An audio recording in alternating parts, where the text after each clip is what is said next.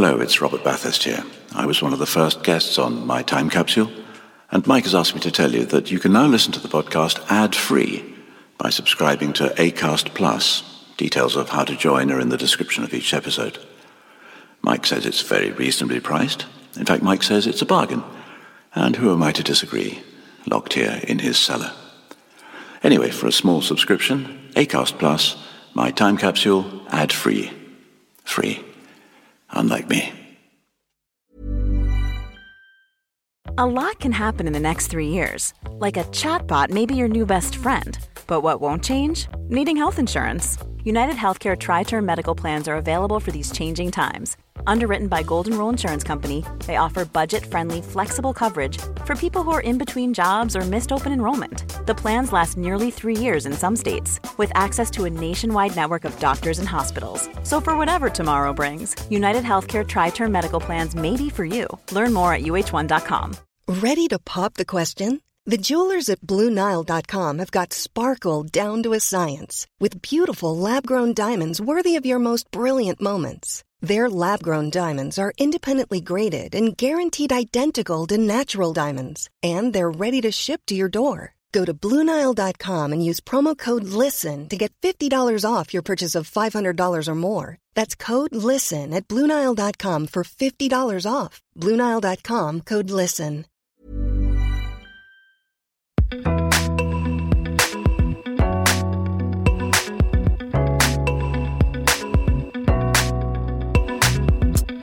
Hello, and welcome to My Time Capsule.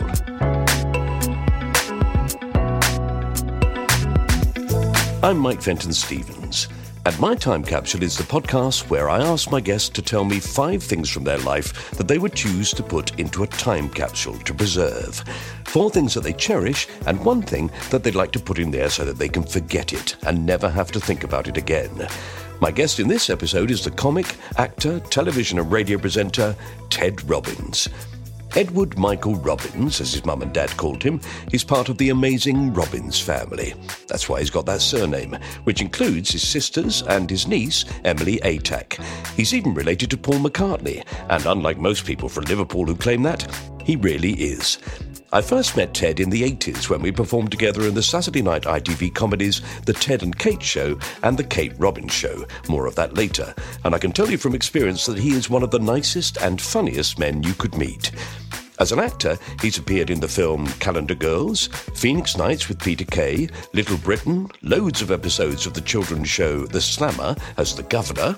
He was in Two Pints of Lager and a Packet of Crisps, Chuckle Chucklevision, Benidorm, Bad Education with Jack Whitehall, Coronation Street as Brendan Finch, Diddy TV, Birds of a Feather, Father Brown, Shakespeare and Hathaway, and The League of Gentlemen as Tony Cluedo, a member of the rock band Creme Brulee. Ted is also a brilliant panto performer and was for many years the best warm up man for TV in the country, without doubt. And I think he demonstrates why in this episode, which took more effort to make than it may seem when you listen to it. The first recording I made with Ted was a complete disaster. Nothing to do with Ted, who was brilliant. It was all my fault. The sound was, to use a technical term, shit. After we'd spent nearly a month trying to salvage it, I say we, my son John, who produces this podcast, did all the work, we finally decided, reluctantly, that we should have another go at it. So many thanks to Ted for giving me an hour of his time, twice, and many thanks to our mutual age, which meant that we could barely recall what we'd said in the first place, which made it so much easier. So, finally, here is the wonderful Ted Robbins and the five things he'd like to put in a time capsule from his, and I know I say this often, but in his case, it's absolutely true, his extraordinary life.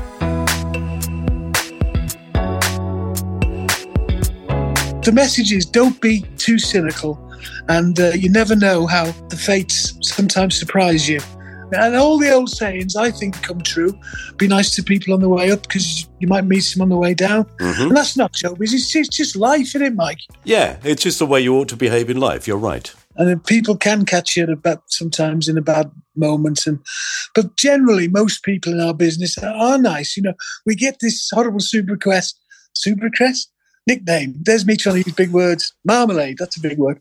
Um, we get called lovies, don't we? Lovies, because, well, first of all, we called lovies because we often can't remember people's names. Hello, love. Hello, darling. What's your name again? Hmm. Oh, do you remember that season in um, we did we ever? No. Where, where we ever? No.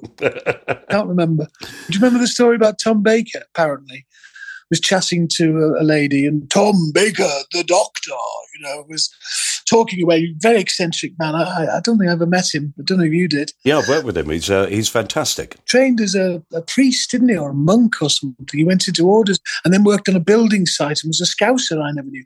But he was talking once at a party, and the, the young lady, and he said, "Well, tell me, my dear, where have we met before?" She said, "Tom, we were married for three years." oh, wouldn't that be great if it were true? Let's make it true. It is true, Ted. It is true. It's all the land of make believe. well, we're here to talk about the thing that you're going to put into a time capsule. Yeah. But five things. So I think we ought to come clean and say that we've done this recording before. Well, we have, but with wonderful expertise, we managed to do um, Norman Collier on the sound. Mm-hmm. So, for anyone who's listening now, this is Norman Collier, a great comedian of the comedian's age, and he did a routine about a broken microphone, didn't he? Mm-hmm. And it sounded like this. You go, well, ladies and gentlemen, time for bingo now, but the mic out, hey, up, hat, kick that plug, will you? A big loose wire. All threes, 27. For an eight, 19. Top of the show, three. That is exactly what it sounded like. And although you could sort of tell what was going on, sadly, we've decided we ought to do it again. But luckily, we're both of an age where we can talk about it again and it'll be a surprise to both of us. It's always something new and exciting, isn't it? Without further ado, then, I do remember it's called the Time Capsule. And I mm. think I was going to talk, I wanted to talk about something that I want to remember. Parts of me don't want to remember it because I've I'm still trying to bash out my uh, autobiography, and um, I tried it on tablet form using keyboards, and it always ends up the same. My wife's called Judith. Me going, Judith, I think I've lost it all, Judith. Goes, no, just press save. So I'm now trying again in longhand with a good old pen. But um, I've got a great opening line for my autobiography, and it's this. I was born in Walton, Liverpool on August 11th, 1959, to my mother, Betty Elizabeth Robbins, and my dad, Mike Robbins. And I died 2015 at the Manchester Arena at 10.20 in the evening. More of that anon. That's very Dickensian, that, isn't it? That sounds like the opening line of a Christmas carol, which is that Marley was dead to begin with. Do you know, that's exactly the inspiration I thought of when I was writing that. I knew it. um, yeah, but but it's true. So I, was born in Liverpool, 1955. My mum Betty and my dad Mike. My dad was a Butlins Redcoat. He met my mum when she was on holiday Pwllheli, North Wales, and he was a compare dashing Ronald Colman lookalike XRAF, six foot one. He met her about 1950, 53, and he chased her all around the camp and she ran off back to Liverpool. And uh, it's quite a story how they met. Have you got time for that? Yeah, I'd love to hear it because I remember your mum and dad very well. You do remember. Well, my dad was a very distinguished looking man. And um, in fact, if you watch Four Weddings and a Funeral, the great film with Hugh Grant and uh, everybody in it, he, in the first wedding, he's all over the opening shots he's the mayor at the wedding with a big gold chain, and he's all over it like a. I won't say cheap suit because he was always immaculately turned out. Mm. Unlike me, it was a constant disappointment to me. He said you could put a three thousand guinea suit on you, you'd still look like a sack of potatoes tied in the middle. But he was very funny, looked like Colonel Sanders, neatly trimmed Van Dyke beard, and he specialised um, in his senior years with my mum on. He always called it supporting artist, and they they were well loved at uh, Emmerdale. In fact, when my dad died, they played uh, the Emmerdale music as, as as he brought down the aisle, which of course still does bring a bit of tears tear to my eye. And um, he chased my mum, this young, beautiful Irish girl with raven black hair, and my mum had green eyes, and she looked like an actress at the time called Deanna Durbin. Yes. But her name was Betty Danner and her mum was Anne McCartney, with the McCartney link in the family there. Mm. My dad was most taken with this young woman. She'd been about 24, I think, 23, 24. And she was on holiday with her best friend from the Royal Liver Insurance Company. She was, they were typists in Liverpool. They had one week's holiday. And her friend was called Sheila Archibald, which I always think is a great name, isn't it, Sheila? Oh, fantastic! Yeah, you know exactly where she comes from. Oh, yes. So my dad set his eyes on her, and he was quite a lad. My dad, you know, he, he had a, an eye for the girls, should we say? And he, in later years, he said, "I chased her all around the camp," and my mum says he never caught me though, and winked, you know. And in those days, he didn't catch, you know, she went back to Liverpool and he couldn't get her out of his mind. This beautiful Scouse girl with raven black hair and green eyes who looked like Deanna Durbin. He couldn't stop thinking about her. That's all he knew about her.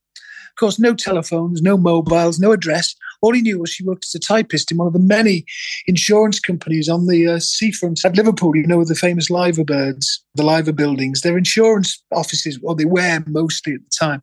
And you know, do you know the legend of the Liver Birds? The legend is that the Liver Birds, these mythical birds, peer down from their eyrie at the top of the Liver building, right up in the sky. Incredible sight. I mean, a famous landmark of Liverpool. And they say that the, the Liver birds flap their wings every time a virgin walks past. They've yet to flap yet. So my dad couldn't get out of his mind. So he took a couple of days leave from Butlins a few weeks after meeting Bessie, and he got on the Crosville bus from Pwllheli to Liverpool, got off at the Pier Ed, and he got a bag of pennies, the old pennies, and went into a phone box where they had the old yellow pages and the telephone directories chained to the side. And he got the telephone directory and he looked up insurance companies. He knew she worked at a Liverpool insurance company. And he pushed the pennies in and he asked the same question time after time. Beep, beep, beep, penny in. Hello, uh, excuse me, this is a bit of a long shot, but you don't have a typist who works for you uh, with dark hair, looks a bit like the film star Deanna Durbin called Bessie, do you? And the answers he got ranged from pull the other one, mate, it's got bells on, to why don't you go procreate?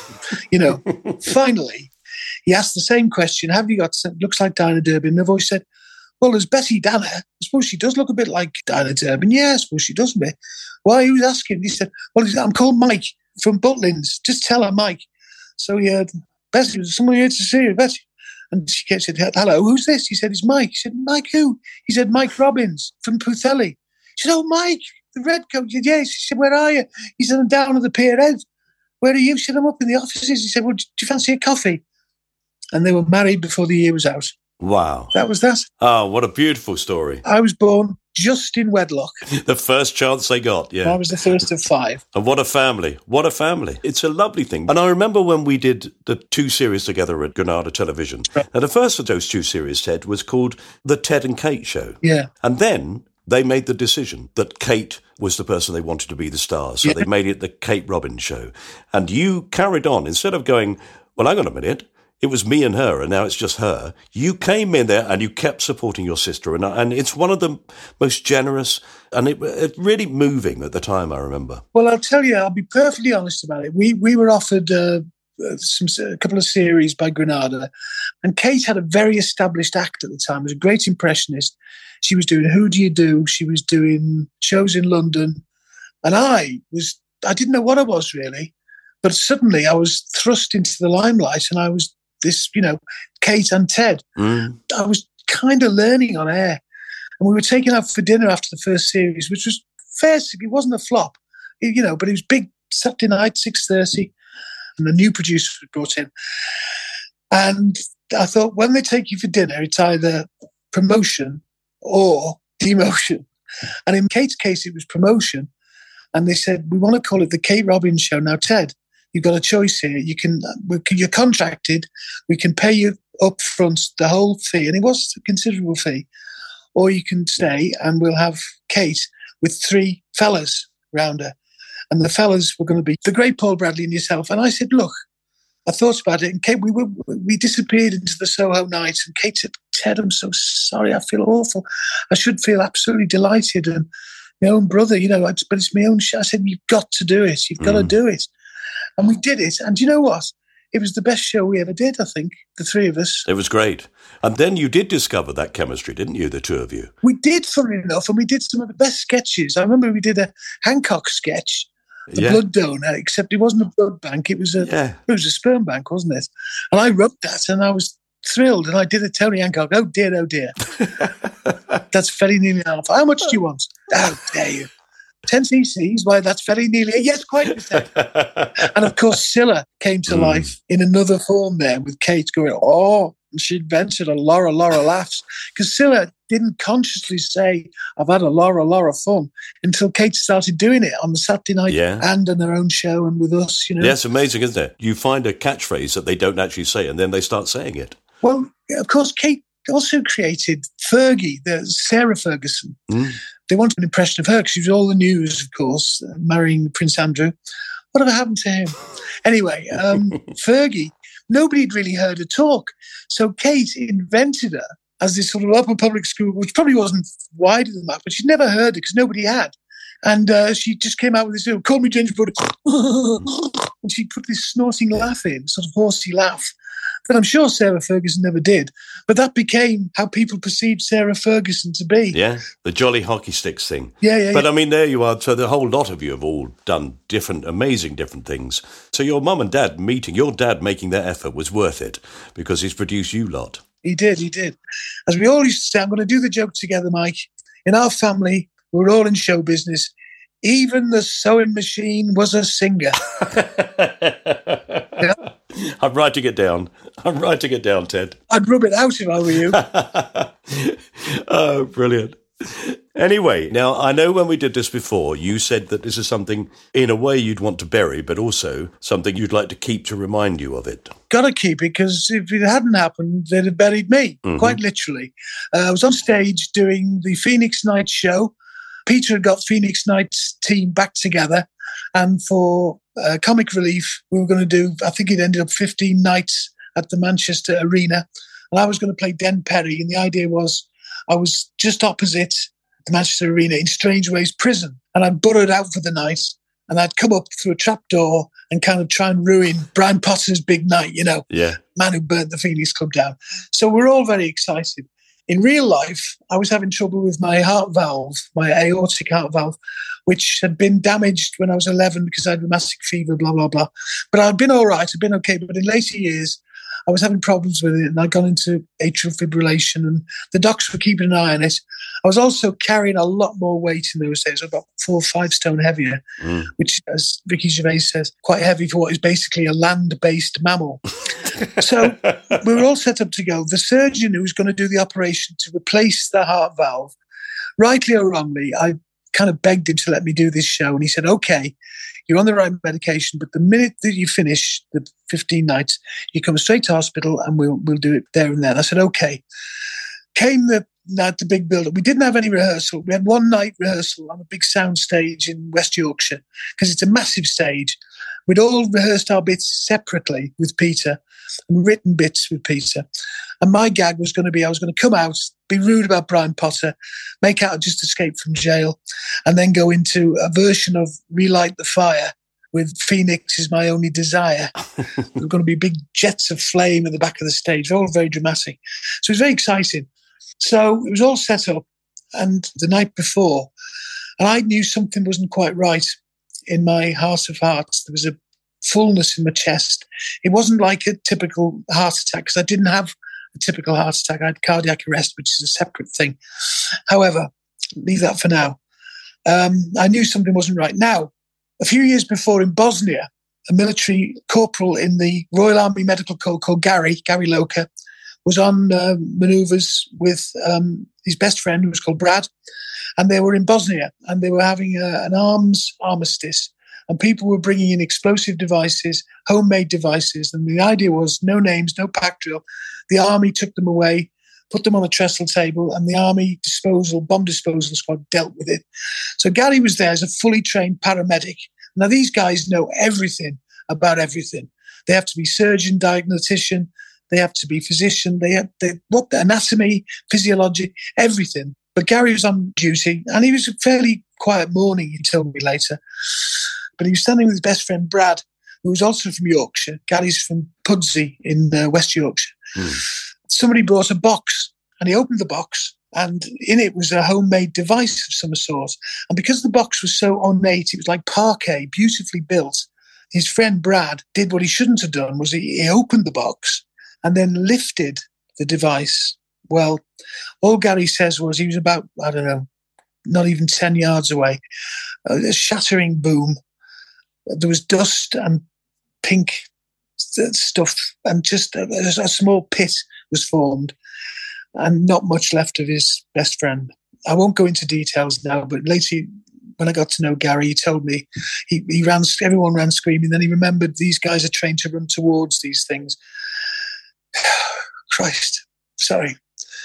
And he went back and he retrieved what he could of his best friend, and they went back to the, the mess hall and all got pissed like squaddies do. And then they auctioned off his clothes and his kit, and they send the money to the widow. And this is what these squaddies do. God bless them.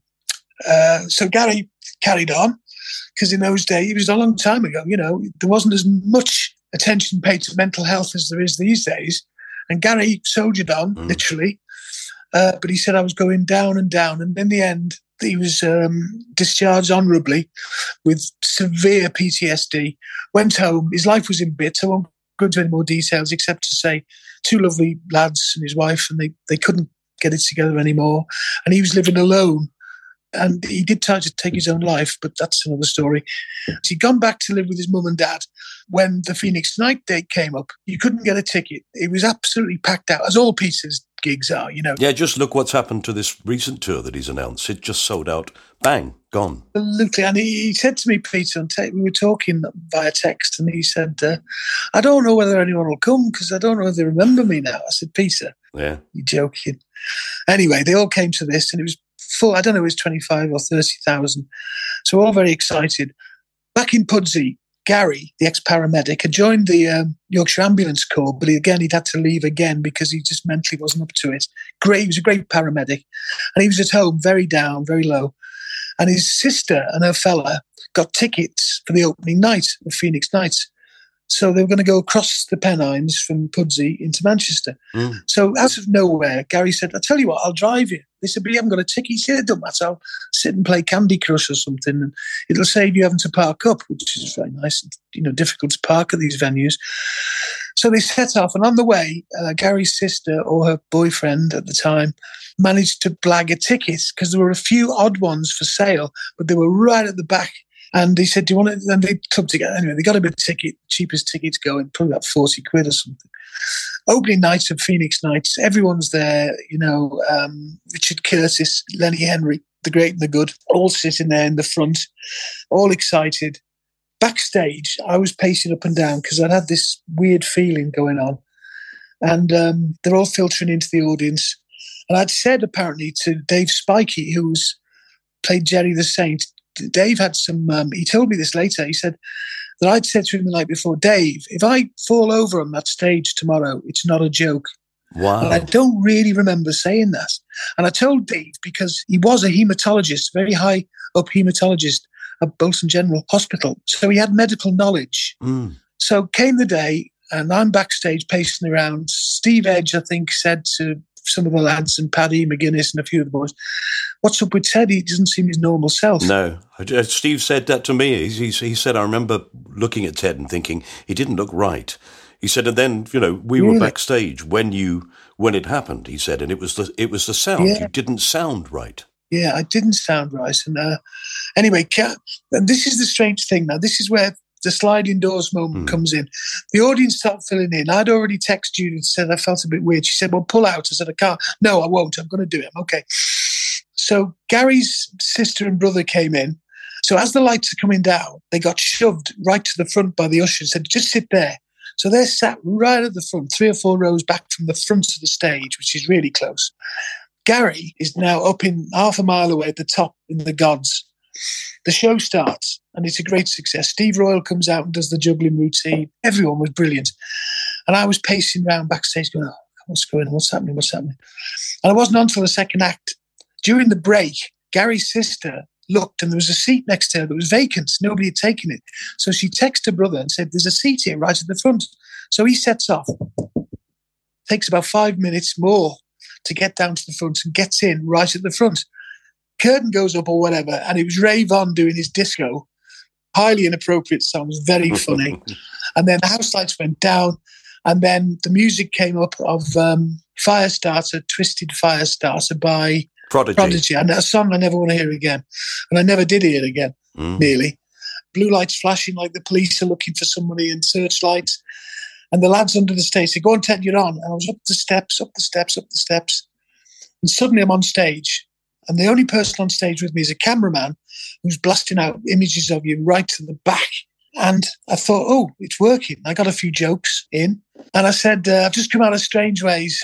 And believe you me, and this is why Peter said knew something was funny. I said, they have got strange ways in there. And then I remember saying, I think I said I'm going to have a lie down, or I think I said I'm going, I'm going.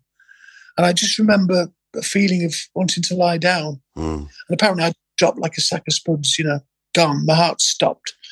It's called ventricular fibrillation. It's when your heart stops. It's sudden, sudden death, death syndrome. syndrome. Yeah. The Danish footballer, the captain, you know. Mm. Uh, Christian Eriksen. Yeah, it was the young lad Muamba, the playing for Bolton, had the same. And my friend Jeffrey Perkins, who you remember, died from it. Yes, and sadly there was no one around for Jeffrey. God rest him, Jeffrey, dear man. So I collapsed. Everyone was nervously giggling and thinking, is this part of the act? Because nobody had seen the show. Nobody had seen the act. No. And people apparently were saying, is this part of the act? Like What's the moment happening? with Tommy Cooper. Yeah. Oh, get up, Perry. You're not Tommy Cooper. God rest Tommy. Mm. You know, it was an awful way to go. Uh, so there I am, to all events and purposes, dead. And Gary heard my head crack. He was that close to the stage. And he saw that I'd bitten through my tongue. And he said to his sister, That's not right. That's not right. She said, Well, you know what to do. He said, and he did. And he had his NHS pass on him by sheer chance. He pushed his way through the security cordon that didn't know what they were doing. Somebody said, You can't go there, mate. He said, I'm going there now. That man's in big trouble. I need to be with him right now. And he had the, because he's a hench, big, tough guy, you know, he's, he's an army guy, he had the kind of force of character to just go. And the fella said, Well, go on, do what you need to do. And he was on me with less than a minute, pounding my heart and broke all my ribs, cracked my sternum. And a, a consultant surgeon called Mr. Donald Adam came and uh, saved my life. Amazing. There was a surgeon there as well at the front. Yeah, if you're going to have one of these, have it in front of a lot of people, you know. It's incredible. Incredibly lucky. But this is the strange thing. Gary went home that night and his mum and dad said, It's on the news, that comedian. comedian. That was very nice. that Ted, that, Phoenix Nights, he died. And people weren't sure whether he was alive or dead. And he said, Well, he was alive when I left him. The ambulance managed to come. You know, they got there. But he kept me going for about 15 minutes, Gary, and he really did a thorough job on my chest. And he said that that moment touched something in him. And we became great friends. And he went on to recover his life, recover his career. He didn't recover his marriage, but they're great friends. They both got partners now. He's got two lovely lads who he sees all the time. They come and stay with him. And um, Aaron and, and uh, Joshua. How did you find him? Uh, my son Jack put a statement out somewhere on the internet or something and said, We're looking for people thought it was a doctor or somebody medically. And both the doctor and uh, the surgeon and, and Gary got in touch because Gary was the first one up Mm. and he did most of the work. And uh, the surgeon, the wonderful surgeon um, who, who helped save my life, he, he contacted Wythenshawe, that's an absolutely ace cardiac place in Manchester. In Europe, they're probably one of the best, if not the world. That you know, you don't think of Wythenshawe as being top, you know. And the fact that they've been underfunded, the whole hospital. You get, I'll start ranting about that in a minute. Hmm. Yeah. Scandalous, what's happened. But there we are. Yeah. It saved my life, and it saved Gary's, and we're like blood brothers ever since. And you know what? The fact he pounded my heart, there was a bruise in the shape of his hand and palm and fingers on my chest over my heart because he pounded me for that long. Oh my God. Ted, I mean, uh, the extraordinary thing is, and the brilliant thing is, that saving your life clearly gave Gary that self belief again, made him realize his own worth. Well, he didn't just do it for me, he's done it for other people, you know. Yeah. I mean, I'm being very egotistical saying it's me because you do, because it's you, you know, but he's done it Mm. for so many other people, as have so many other paramedics. And the idea that people like that would withdraw their labour just on a whim. And if you look at what they're actually doing, nobody's walking away from it, you know, and you know that, and it, it is shame on some people that this has got to this stage. And times are hard, I know, and everyone's, you know, I, I, I don't want to get too into all that, but, except to say, you know, we were quick to applaud the medical people during, you know, the dreadful plague. What happened after, mm. you know? Yeah. I think it's Kipling and he did make exceedingly good cakes, just trying to lighten the load a bit. These words, though, Mike, and it was about soldiers, which kind of applies to Gary's Lake, but also the state of the nation, if you like. Listen to me giving a state of the nation address. But it's just a little couplet. It goes, God and the soldier, all men adore, in times of trouble and in times of war. But when the war is won and the wrong is righted, God is forgotten and the soldier is slighted. Wow. Never gets a laugh, that, funnily enough. and it's just money in the end, isn't it? So Mm. let's find it somehow. Yeah. It's really moving, Ted, to hear that story and to also to see what you've taken from it, that real sense of the present that you've been given, the gift that you've been given by these people. I've had eight years during which I've got two grandchildren. I'm very, very lucky, and I have to you know, look after myself a bit more Mhm. than I was doing. But maybe that's the price you pay as you get a bit older. Not too much wine. Forget the women, but I can sing as much as I like. Brilliant. I will definitely take uh, the defibrillator. Is that a good thing to put into the time capsule? But don't take mine because I've got one my own in my chest now. Have you? Yeah, I've got one. So if it happens again, it's there like a like a life belt. It's, and these things cost loads of money. You know, Mm. it's a pacemaker stroke stroke fibrillator. Don't want that as well. And uh, as my dad used to say, when anyone listed all their ailments and woes, he said, on top of which, I think I'm getting dandruff. oh, bless your dad. Oh, lovely. Oh, Ted, I remember that thing of not knowing if you were alive or dead. Not yet. As they say in Gladiator, not yet, my friend, not yet. I salute you. okay, my dear man. Let's find out what else you want to put in the time capsule. What's your next thing? Okay, yes, it's ad break time. And I know we've only put one thing in so far, but it was certainly worth waiting for, wasn't it? We'll be back with the rest after these ads. Ryan Reynolds here from Mint Mobile. With the price of just about everything going up during inflation, we thought we'd bring our prices down. So to help us, we brought in a reverse auctioneer, which is apparently a thing.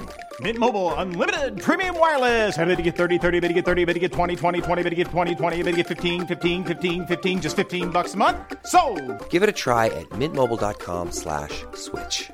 $45 upfront for three months plus taxes and fees. Promo rate for new customers for limited time. Unlimited more than 40 gigabytes per month. Slows. Full terms at mintmobile.com. Want flexibility? Take yoga. Want flexibility with your health insurance? Check out United Healthcare Insurance Plans. Underwritten by Golden Rule Insurance Company, they offer flexible, budget friendly medical, dental, and vision coverage that may be right for you. More at uh1.com.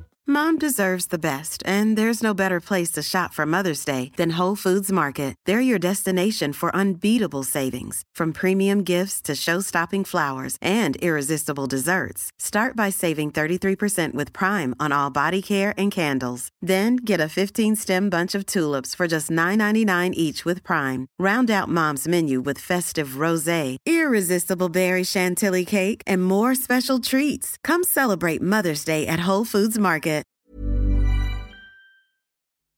Welcome back.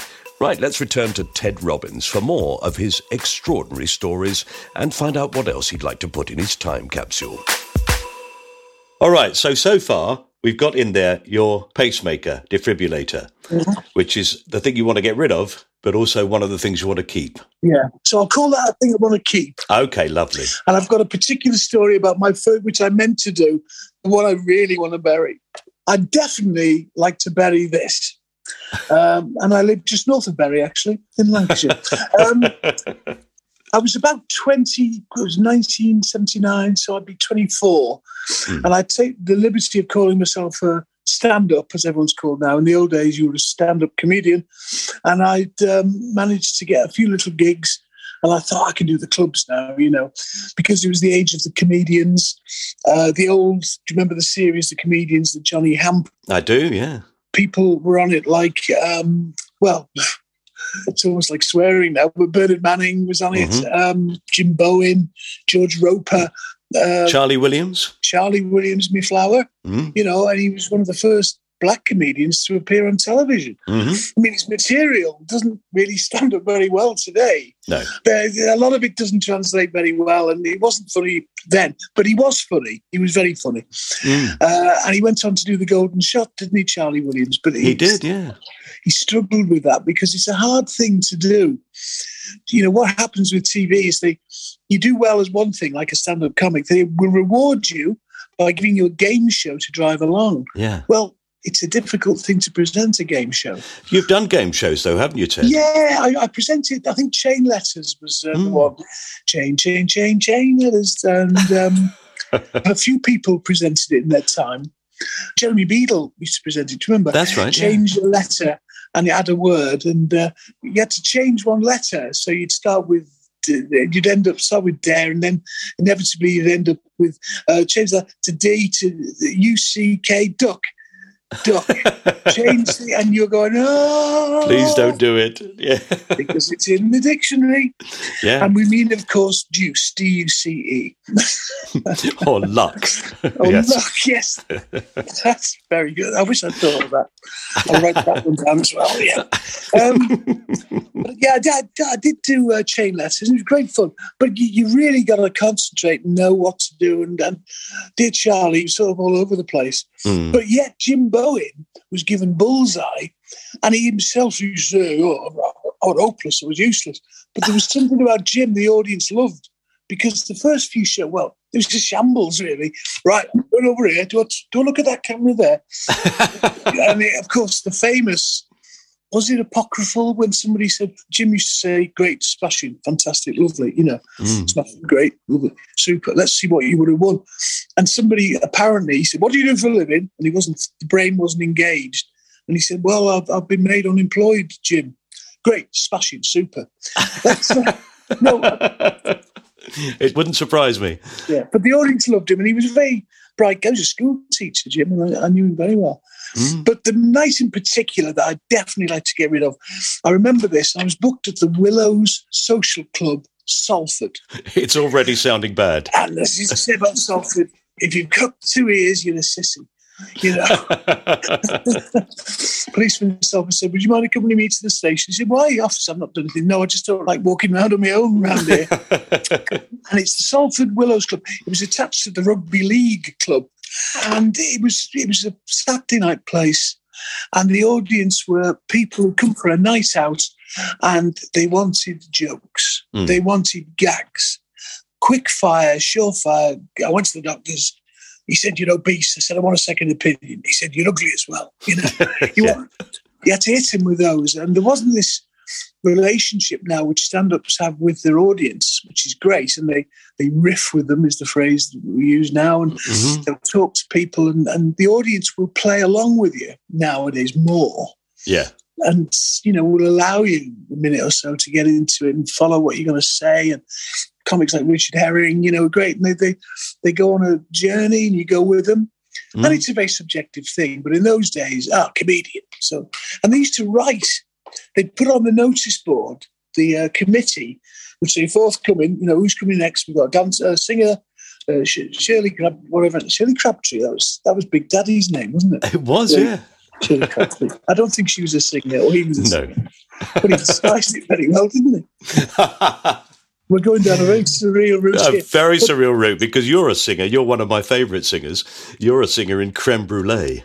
Oh, voodoo lady, the clock struck 13. Oh, I was searching. I've never been so jealous. That day's filming on that show, League of Gentlemen, was brilliant. Mm. And you know what? I, I got the job, Michael, because I, at the time I was doing warm ups. And after my nascent TV career with you, it, it slipped and I wasn't, I wasn't going anywhere fast.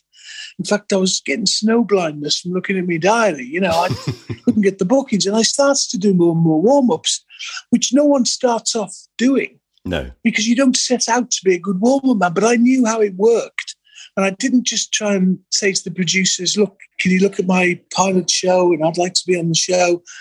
I knew what they wanted. I Mm. just got married. I needed the money.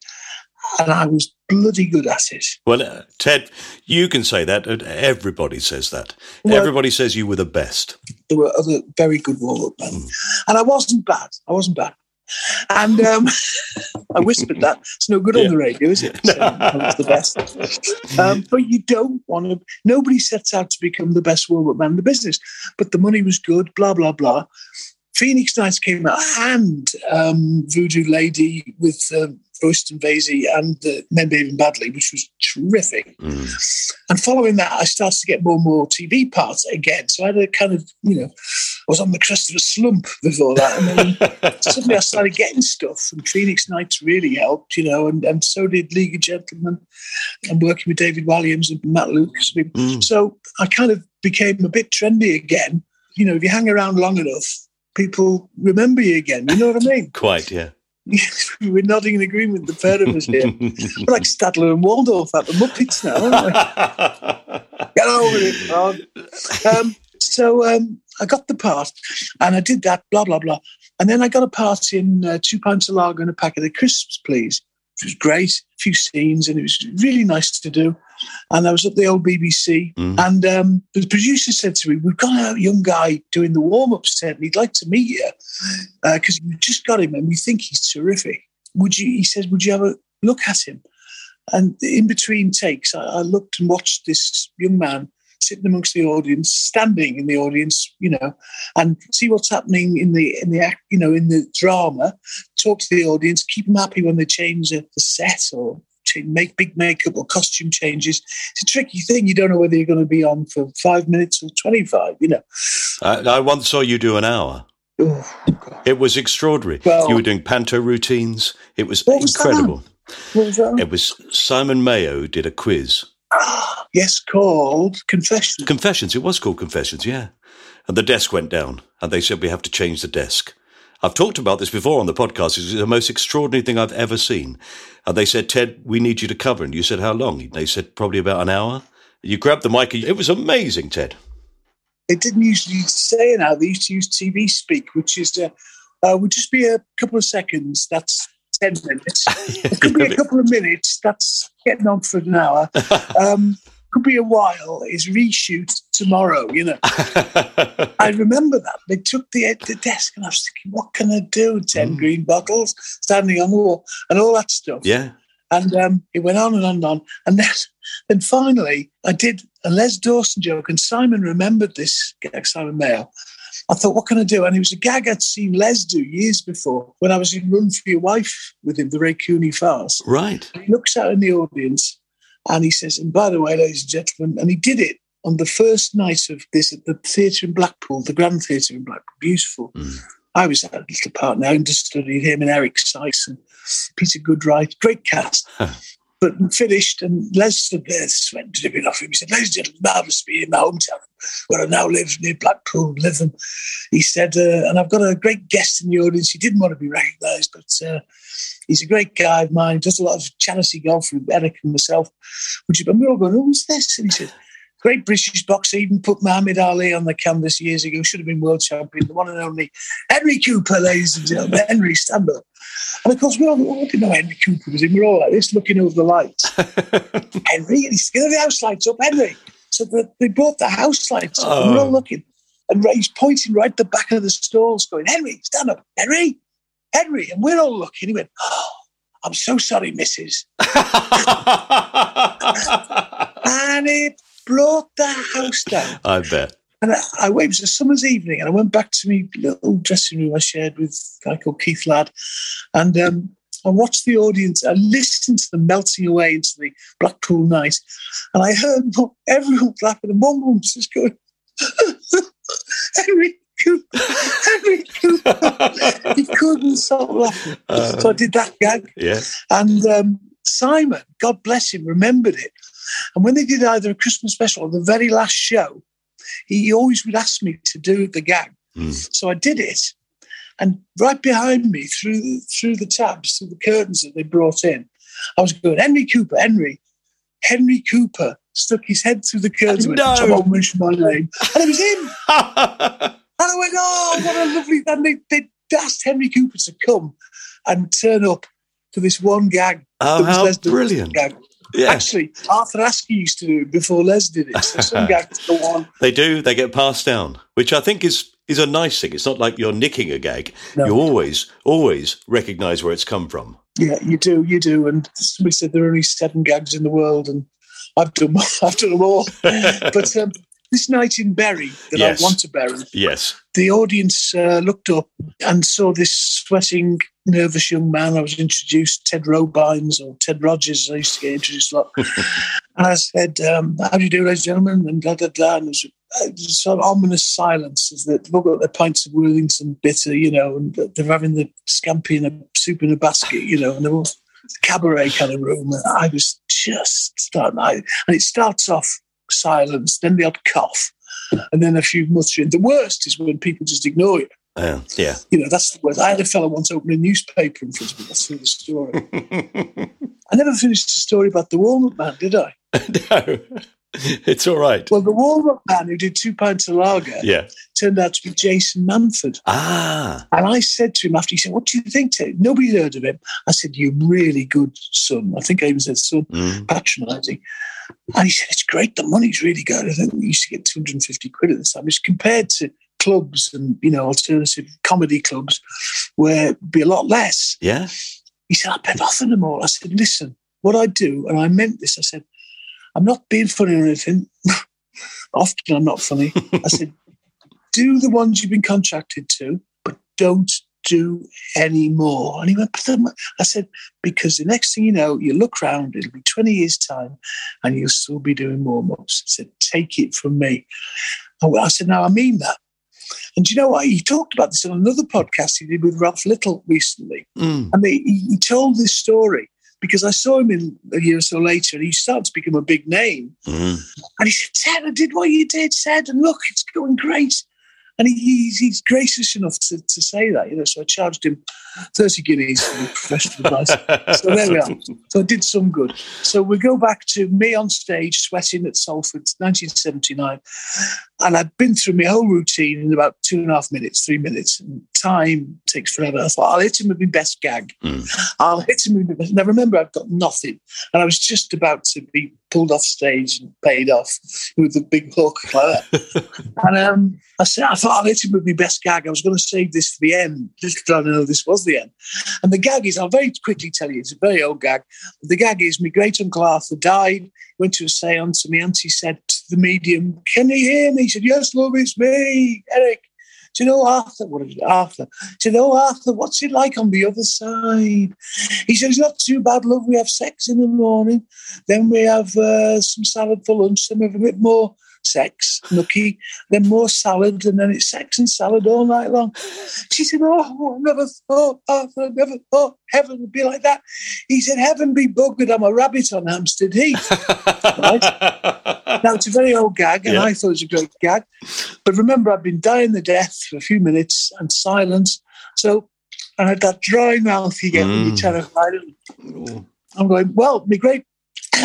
Seriously, folks. It's like, yeah, go on then, make us laugh. Oh. I said, I said uh, my great uncle Arthur died. And a voice from the back shouted, Well, I bet he went through fucking laughing, son. and it brought the house down. I bet it did. And when the heckler's funnier than you, Oh. bus fare home, bye. Mm. And I got paid off. And uh, so I'd like to bury that definitely. Yeah. Although the lesson of that, having been through that, survived it, you know. Well, I used to work with Des O'Connor a lot, who worked with me dad as a redcoat. Mm. And he was a young comic and he got by and charmed Des and people liked him. He was warm. He was never a great stand-up comic, never a great singer, as Eric Morecambe used to say. But he used to say to me, as long as they like you more than the material, that's the important thing. And he also said that comedy, stand-up comedy, is the easiest job in the world and it's the hardest. Mm. So when it's going well, you're the king of the world. But when it's not, you want the trapdoor to open up, like it did with me the other way around, and you want to die. and uh, you want to get off as sharp as It's the easiest and the worst. And that's why successful stand up comics have always traditionally been paid more in the old days of variety. Yeah. So you just tell me jokes, well, you know, you try it. And it, it is a very tough job. But when you're well known, it helps. You know, I found post Phoenix Nights and League of Gentlemen things. Once you get a profile, and people, go, oh, it's Den Perry. You've got something, but when you're a young lad, nobody knows who you are. No. It is tough. It Strangely enough, I went to see Jason Manford on stage. did you? Yeah, just recently. And he told a story about one of his first stand ups, the first big one he'd done. Mm-hmm. And Peter mm-hmm. Kay was the host. This is interesting, isn't it? A oh, connection. And he said that he thought he was going to do seven minutes, and it turns out he had to do 10. Hmm. So he rang his dad and said, Have you got a joke? And his dad told him a joke, and then he did the joke, and it died the death, got nothing. Hmm. And he thought, I don't understand. It's a brilliant joke. And he came off, and, uh, and Peter Kay said to him, What, what are you doing? He, he said, "What?" He said, "Why'd you tell that joke?" Hmm. He said, "Well, I, I thought it was, you know, it's a good joke." He said, "I know. It got a big laugh when I told it just before you came on." so Peter had done it before. Yeah, God, isn't that awful? he hadn't been listening. He backstage concentrating on his thing. listen, listen to what's going on around you. You know, stay aware. Watch out for sharpshooters and bags of rotten tomatoes. Could be you next. Well, just for you, Ted, I'm going to bury Berry. Thank you. Which is the first time I've done that. That's good news. Very, very, yeah. Lovely. All right, that's good. We buried one. We've got one that you're keeping. Mm-hmm. So we've got three more. All right. Well, um, the other thing I'd keep is this is probably I don't know if you know this, but I've been a great follower of rugby, football, rugby, uh, and I loved the game. I took it up as a when I was at school. I was a little fat lad who had rheumatic fever, which was one of the reasons I had trouble in later life with my heart. Right. I couldn't do sports or games, and I went to an old-fashioned grammar school, Whittle Grammar School. And up to the age of 14, I wasn't allowed because at 11, I'd been in hospital for nearly a year to do my first year again. And it was one of those schools that sort of tries to be a public school, you know, a bit sort of Hogwarts-ish. This is 1966. But the rugby team were the kind of kings of the world. And I used to look at them, oh, God, that'd be great. Whereas a lot of lads would do anything to get out of playing rugby. Yeah. Two things was the long distance cross country run and the rugby. Mhm. I was given the all clear, started play, and uh, Emlyn James, the Welsh, said, uh, "You like the rugby, don't you, boy?" Uh, Robbins. I said, "Yes, I do." I ended up playing for the first fifteen. I played for the county as a prop forward in the scrum, and I went on played for Whittle Rugby Club. Then we moved to Rossendale and Lancashire, played for them. And when I was 22, we won the Caldy Sevens plate Wow. competition, and we won. And I got a little mug, and it's so a big competition, the Calder Sevens, and it was one of the greatest days and triumphs. And I just love it. And I had a little photograph of the team at the time. And there's no jokes, no comedy, but I'm so proud of that. And my son Jack plays now for, for Eccles Rugby Club, and uh, Where did you play? I played prop forward. He plays prop as well, doesn't he? He does, yeah, Ah. front row, front row, yeah. Where the fat boys go normally, you know. well, you say the fat boys, but if you won a trophy for playing sevens, I was quick. Oh. Well, I was in Chariots of Fire, you know, one of the first jobs ever. When I was playing a lot of rugby, I was very fit. Mm. And they filmed it at the Oval Sports Centre in Bebington, Merseyside. right? And it was the Paddy Colomb Stadium because it didn't have any uh, floodlights because it was so run down at the time. they went and they filmed it and they were looking for extras. So I turned up. There were hundreds of athletes, all runners, you know, skinny runners there. But they leapt on me. They said, "Oh no, we need throwers. We need big people." They said, "Can you do you do the shot, the discus, the hammer?" I said, "Yes, yes, yes, yes." discus. I think I nearly killed the director. I ended up doing the shot put. So if you watch Chariots of Fire, when the American team come in, and Brad Davis, you know, Midnight Express, Mhm. he played uh, Charlie Paddock, I think, who ran against Abrahams in real life. Yeah. And I'm there with, with my shot put, you know, because I used to do that at school, you know, big metal lump and just throw it. but uh, I was quite good at it. I was strong. And I, I, and I, I played it to my son years later, and he went, That's not you. film star, Yeah. you know. Oh, brilliant. And I was telling all my friends about it. So, so I'd keep that as well. So that's yeah. a keeper. What a lovely thing. Yeah. Yeah, that trophy goes in. Absolutely. And the memory of being that fit. How nice. Oh, I know, I know. You know, I'm walking up the stairs. I want a medal for that now, you know. Our youth, what happened? Uh, Those halcyon days. we'll just take a little pause now. We'll just have a little silence for our lost youth. You and I sit here and go, oh dear. Oh, dear. Right, old and knackered now with the love of red wine. And um, on we go. On we go. So what's next?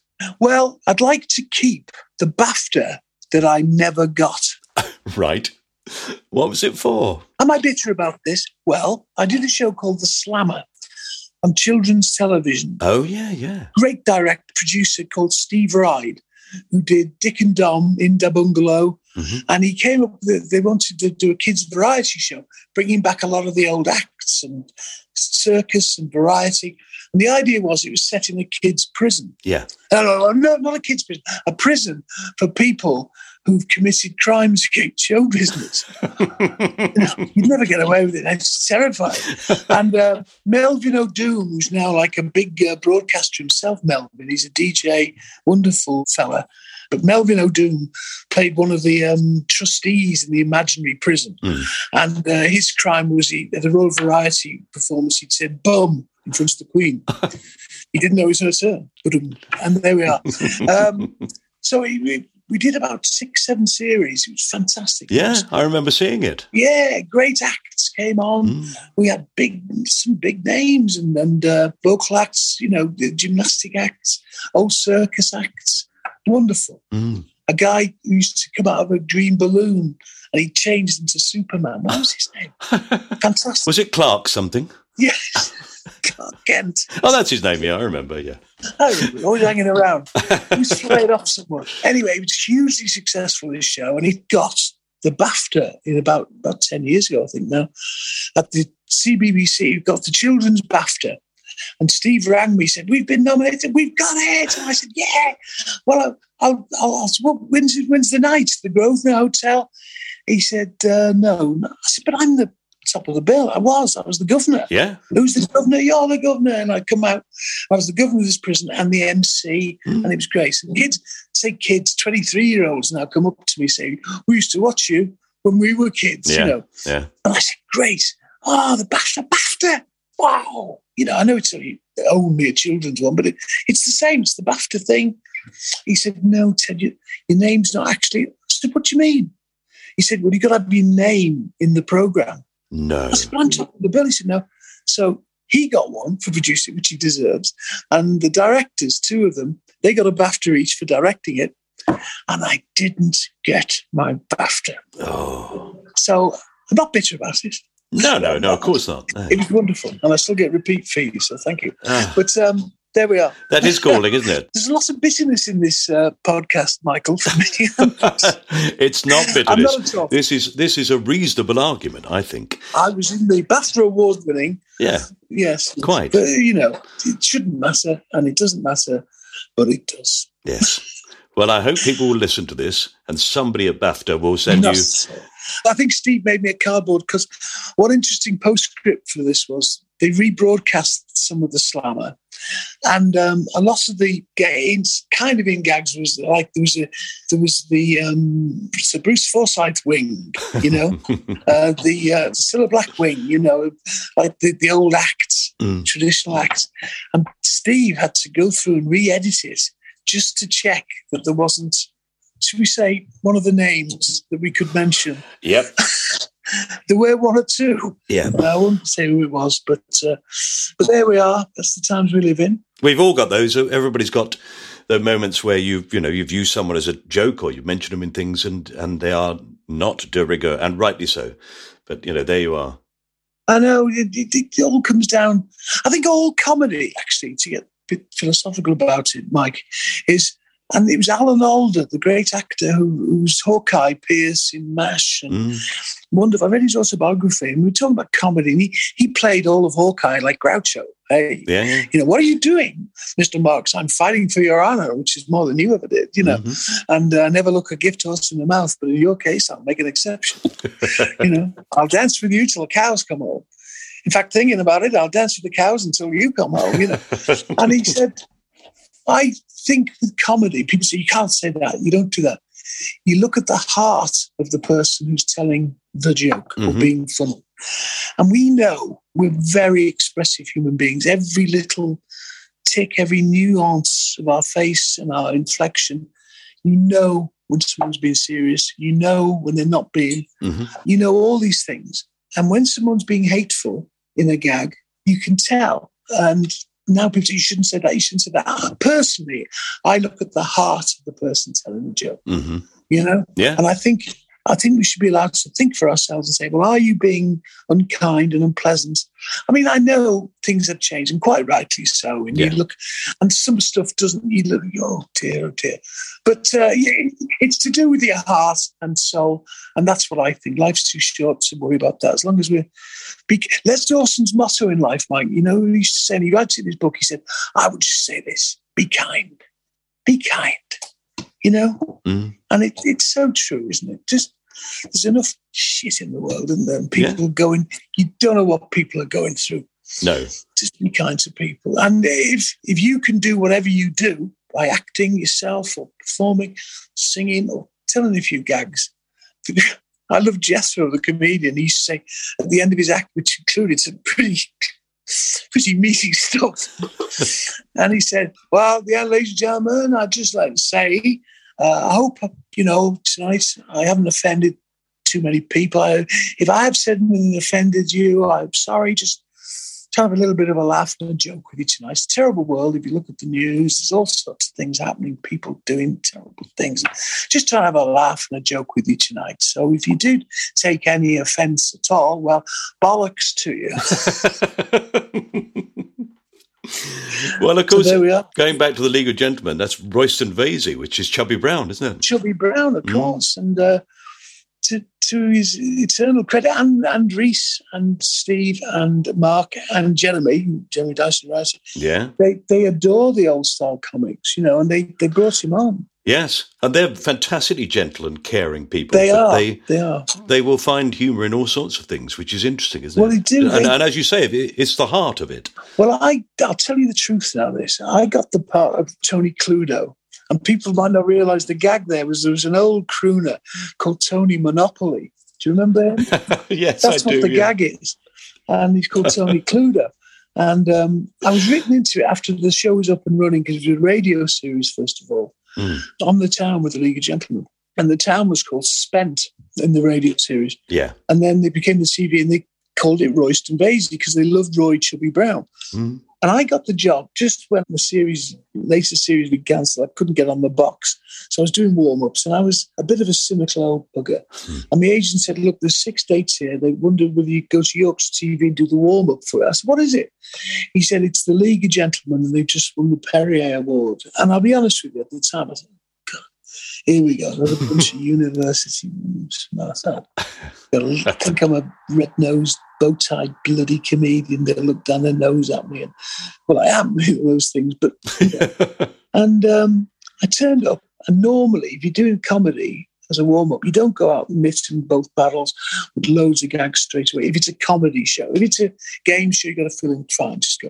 But if there doing comedy, just try and you know not come out and do loads of Joey Joey bang bang bang gags. Yeah, you don't want to be funnier than the show. Well, funny in a different way, you know, or funny, yeah, yeah, Yeah. exactly. I take your point. Mm. And so I went out, and I was quite a bitter, cynical man. And there's this lovely audience all wanting to laugh. And I thought, sod it. And I gave them both battles, gags, did the lot, did Les, did Joe, all the stuff. And uh, and I thought, oh God, I'm going too far here. And the audience are roaring. I thought, I'm going to get rollicked here. Because I've had that before when the audience are really laughing. The floor master go, could you, because Tarquin or the host is frightened, the audience getting a bit tired, meaning, don't you get the laughs and get off. Mm-hmm. But I didn't. I steamed on, steamed on. And then I looked down and there's the lads roaring with laughter. Brilliant. They loved it. And afterwards, they were so, I felt ashamed of myself. I went away thinking, oh, God, they were so magnanimous and kind. And, and then my agent rang and said, they've written a part for you. Wow. No audition, Tony Cluedo. so I thought, well, do you know what, Robbins? For once in your life, learn something from this. Yeah, yeah. Stop being bitter, twisted bastard.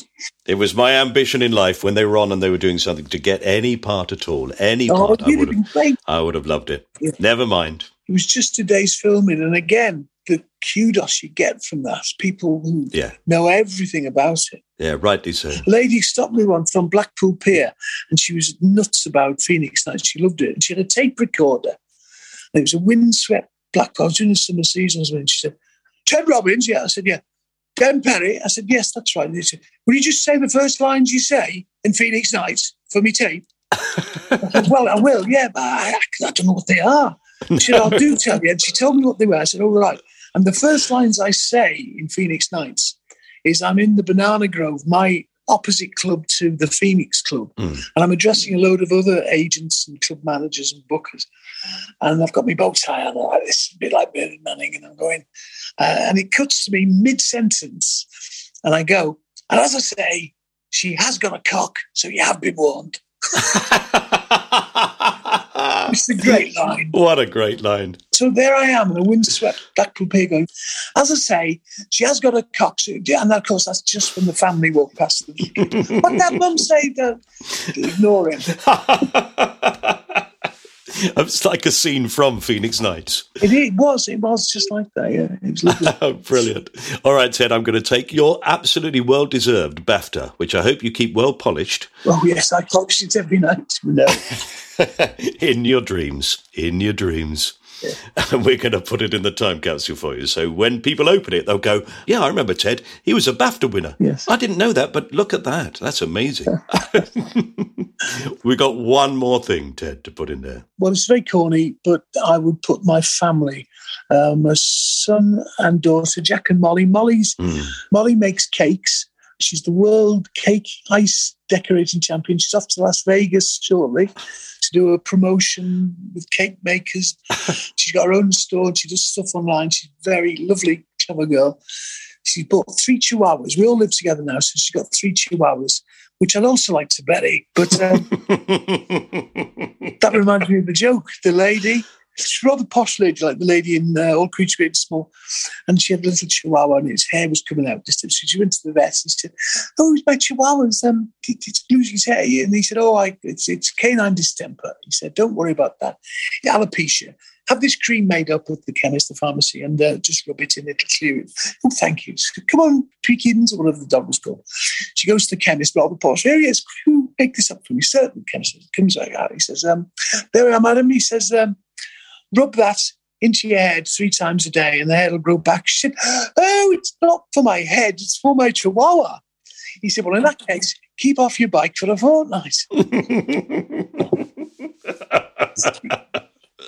my daughter Molly, I'm worried because my phone's to run out of battery again. Um, my son Jack, who produces on Blue Peter, Really? assistant producer, yeah, he's been for a few years now. He drives it along. You are extraordinary, you Robbinses. Well- what a family. What a dynasty you've become. Well, actually, my, my sister Kate, you know well, Mm. Kate Robbins, who was married to Keith Atack. Yeah. They're still friends. They, they are divorced now. And um, Keith was in a band called Child. Kate, you know of, she's enjoying a renaissance with Ricky Gervais and people now. Yeah. Her daughter, Emily Atack, is doing all sorts of things Amazing. uh, on Yeah. the telly. Um, in fact, she's doing something quite serious. Uh, she's helping um, campaigning against men in particular, doing online awful messages to women, young women, Right. women generally, sending absolutely, I won't go into great detail, but she gets. No, no, it's extraordinary, isn't it? So she's actually addressed an all common select committee about this. Really? And the BBC are doing a documentary about it. And in the meantime, she's doing her own comedy show, being very rude, very naughty, with Keith Lemon, is it, on Celebrity Juice? Yeah. So Emily, her, her sister Martha, is her agent. And George, her brother, he's not actually in show business, but he's a very funny guy. I'll tell you a very quick story about Emily being in the jungle. It was the year she came second, so they kind of she became princess of the jungle. Hmm. The year then Harry Redknapp won it. Yeah. And it kind of really boosted Emily. And Kate went out to Australia to meet her. And at the time, I was playing Widow Twankey at the Plaza Cinema, Stockport. Yeah. So I was staying at my little hotel and I heard about it and she'd just been voted out. So it was the last night, Kate flown out and Martha, her sister. So my sister and my two nieces are staying at the, the seven star hotel they stay at. Fantastic. And she's there and they're all on the family WhatsApp group. And I was just having me a, a coffee and a can of Coke and some crisps from the vending machine at the Stockport Travel Lodge. I thought, I used to be the big shot in this family. so there's Kate, my sister Jane, who's in Eurovision 1980 with Kate. Yeah. They came third with Love Enough for Two. She's a sculptress now. Emma, who you've met, I think, Yeah. was married to a lovely man called Simon Shelton, Mhm. Simon Barnes, who was the actor, dancer, choreographer for Cliff Richard. He also was Tinky Winky. Was he? He sadly passed away, Simon, now. But uh, Ah. so Tinky Winky was in our family. And my younger sister, Amy, was in a thing called The Royal Mhm. with Wendy Craig and her husband, my brother in law, Robert Daws, Bob Daws, Bob Daws, great actor. who was in Outside. Lovely man. Yes, yes. Similar genre to yourself, Michael. You, you, you, no, you are. You're in the same sort of category, you know, young. Well, that's very nice of you to say that. I, I like Yeah, that. 20, you know, 20 years. Plays 29 year olds. Yeah, yeah, yeah, yeah, yeah, yeah. Young Yeah. lead. Yeah, very much so. So there's that side of the family. And then, of course, your mum and dad go back. Well, Betty and Mike, and my mum, Betty, God love her, first cousin was a guy called Mike McCartney, hmm who um, was in the scaffold with Lily the Pink, and thank you very much. Yes. And he's a brother as well, who also had a pop group in Liverpool, um, Beatles or something. Paul. No, never heard of them. No, no. No, poor lad. So Paul is my first cousin once removed, and he, Amazing. he, had a, he had a party back on the Wirral not so long ago. For all he rang up and said, "Hey, Cherry boy, you know we haven't been together for a while, you know, great." So uh, we're having a do, and he just had a do at Uncle Jim's house. Oh, how lovely. He bought in Heswall when the Beatles took off. You know, he bought Jim this lovely house, and uh, very funny story. He went to see my mum when her brother Bert, Bert Danher, my uncle Bert died. Bert was a crossword compiler, did it for the Times, the Telegraph, Financial Times, and he was also Paul's godfather. He's considerably older than Paul, but he was his first cousin as well. Bert died, and my mum was very low, and she loved him very much. Suddenly, out of the blue, Paul came through the back door in Bebington. He used to just turn up. He was on his way somewhere. She went, "Oh, I love," and she really loved him for him. Mm. She loves all her family, and she, her first cousin's very close. Big family, Mm. the McCartneys, and um, Paul sat with her for ages and ages. And she said, "Oh, made some tea." And he said, "Oh, yeah, I'll make the tea, Bessie. You sit there, love." And Mm. you know, and she said, she said, "Where are you going?" He said, "Oh, I'm going on to America eventually, but don't worry." Oh, and then she looked at the time. She said, "Look, you know, we play." She said, "Oh, don't worry about the plane." So he made another cup of tea and had a butty. And after about two hours, I said, Paul, I'm really worried about your flight. I said, when does your plane go? And he said, no, in a big anyway. He said, Betty, he said, the plane goes when I want it to go. yeah, of course. and she went, oh, right. he wasn't on EasyJet. I couldn't believe he could afford the uh, £10, you know, first to get on, you know. He could have bought two seats and have a spare one next to him. He's that rich. He's that. So, um, Do you know, Kate told me a lovely story about him going to the hospital, see your mum when she was in hospital, yes, yes, and singing to her, Yeah. singing Blackbird. he did. I think it's really lovely. It is, and it's such a beautiful song. And he um, he wrote the song Teddy Boy. So I'm bringing it back to me again now, which is on his first album. This is the story of a boy named Ted. It's just a daft. The lyrics don't mean anything, but it's in his book called Lyrics, where he talks about all the songs he wrote and the words. And he actually very kindly at the end of the chapter on Teddy Boy uh, says, actually, Ted Robbins went on to enjoy a successful career in show business himself. So that's. Where's the money? No, I, um, so I'm very lucky. I've got a family who are just wonderful, and I want to keep them. Yeah. And hopefully, my grandchildren, Lily and Oscar, will, you know, be there forever. Well, for, for the next generation. And uh, Yeah. and the final thing before my batteries wear out. Keep going, you fool. my dad was born and raised in a little town in North Wales called Wrexham. And their football club, they were always in the fourth, old fourth division, third division. And I, as a young lad, used to go with my dad and watch Wrexham. 70 years he supported them. When he died, uh, the board, they invited me and Jack to be the guests of honour at the first match of the season. Ah. And they put a big photo of dad, Mike Robbins, 70 years in red. and the teams all cheering the crowd. Boy, I said, he'd love that. Anyway, Jack started going to school. He was five. He was in reception class in Lancashire. And it was about 92 when it was all the great United. It was, you know, David Beckham and Scholes, Giggs. the class of 92, Scholes, all that. Yeah, yeah. So everybody supported Man United. So Jack, very important little lad and girls, said, uh, "What team do you support?" Oh, I support Man United. Man United. You know, we were in Lancashire. Mm. You went to our Arbroath. Who do you support? Man United. Go to Mars. Who do you support? Man United. He was like, so Jack came out of school and said, uh, I said, How are you? look very thoughtful. I picked him up. He wasn't even five. I think he was reception class He was about four and three quarters. Mm. But he chatting away and he went very quiet. I said, You all right, son? He said, Yeah. He said, What football team do we support? And I said, Well, me and Grandad, we support Wrexham. Oh, no. At that point, Ted's battery ran out.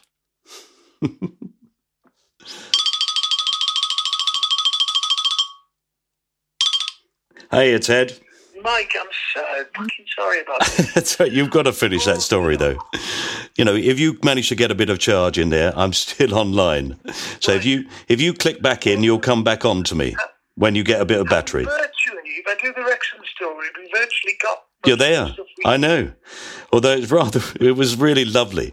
He said, "Which football team do we support?" And you said, "Well, me and your granddad, we support Wrexham." And that's where you finished. Well, the, the story is, I'll tell you about it. Are there? Yeah, I'm here. In fact, Ted, this is going to work. I can record this off this phone onto my thing, and it's going to work. This, so you tell me the story on this, and we'll use that. It'll be it'll be really interesting. Yeah, it's a really interesting way to do it. Right.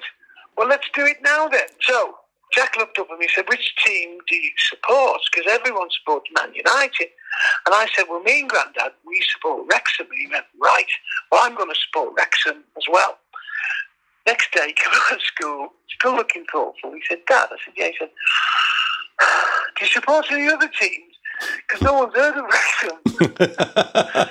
and I said, Well, when I was a lad, I, I said, I support Liverpool as well because I used to stand on the Kop the old Shankly days, and I did. And uh, actually, I used to go and watch Everton as well because rugby was my first love. But, uh, you know, I, I like a good game of footy. He said, Well, can we support Liverpool and Wrexham? but if they ever play each other, we want Wrexham to win. I said, That's the arrangement. And thus it has stayed for 25 years, Michael. The arrangement hasn't altered, and Wrexham have still yet to beat Liverpool or indeed play them. Ah. However, recent events, Ryan Reynolds and his other multi-millionaire film star friend Mm. have bought the club uh, who are in the conference, which is the fifth division. So they're not strictly in the league. And they just missed, they've missed promotion the last couple of years.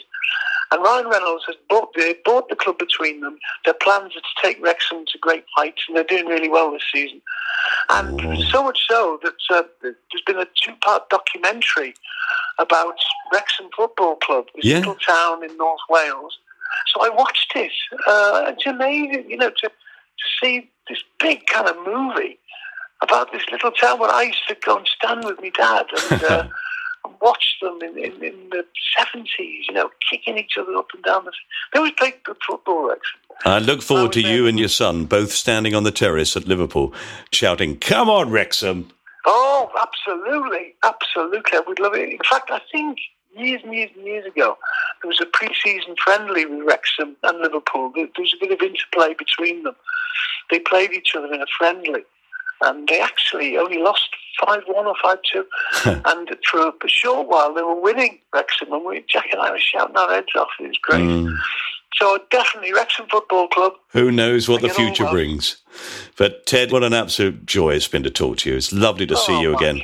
It's great to Oh, see I you looking so well, and I have such fond memories of our time together. So thank you for doing this. Fill up again. I, I know this sounds trite and everything, but I, I mean the same right back at you, Mike. And I hope we meet up again very soon. And If I could, I'd take you to the old school and buy you a drink. the old school. Can't wait. See, after Coronation Street, cats getting sold, you? Brilliant times. No pack drill. hey, eh? we know we know where the bodies are buried, Mike. Indeed, indeed. Thank you very much, mate. And in the words of another great comic I loved, remember, wherever you go in life, well, there you are. You have been listening to My Time Capsule with me, Mike Fenton Stevens, and my lovely guest, Ted Robbins. Thank you to Ted for recording two episodes with me and for being just as entertaining the second time around, and a lot clearer. There are lots of other episodes, nearly all of which sound, well, really lovely. And if you subscribe to this podcast, you will be sent each new episode when it's released. And then you can decide if you want to listen to it or not. But before you go, do review the show and rate it. It really encourages others to listen to the podcast. Oh, and don't forget to subscribe as well. You can follow me or my time capsule on social media. You just search Mike Fenton Stevens or My Time Capsule to find us, and we'd be happy to answer any questions on there and take suggestions for future guests. The theme tune, written by Pass the Peas Music, is available on Spotify. This has been a cast off production for ACAST, produced, in this case, twice by John Fenton Stevens. Thanks, John. I'll see you very soon, and don't be embarrassed if, like me, you found parts of this podcast really moving and you've shed a little tear. I mean, let's face it, I'm openly emotional. The other day I pulled into a petrol station and honestly, I I just started filling up. Bye.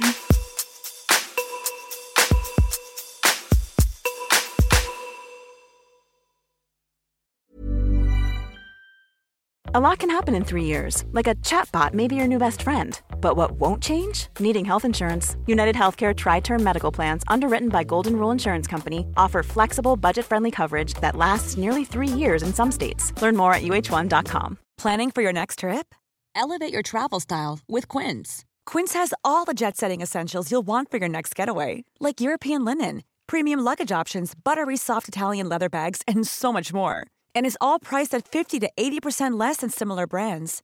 Plus, Quince only works with factories that use safe and ethical manufacturing practices. Pack your bags with high-quality essentials you'll be wearing for vacations to come with Quince. Go to quince.com/pack for free shipping and 365-day returns.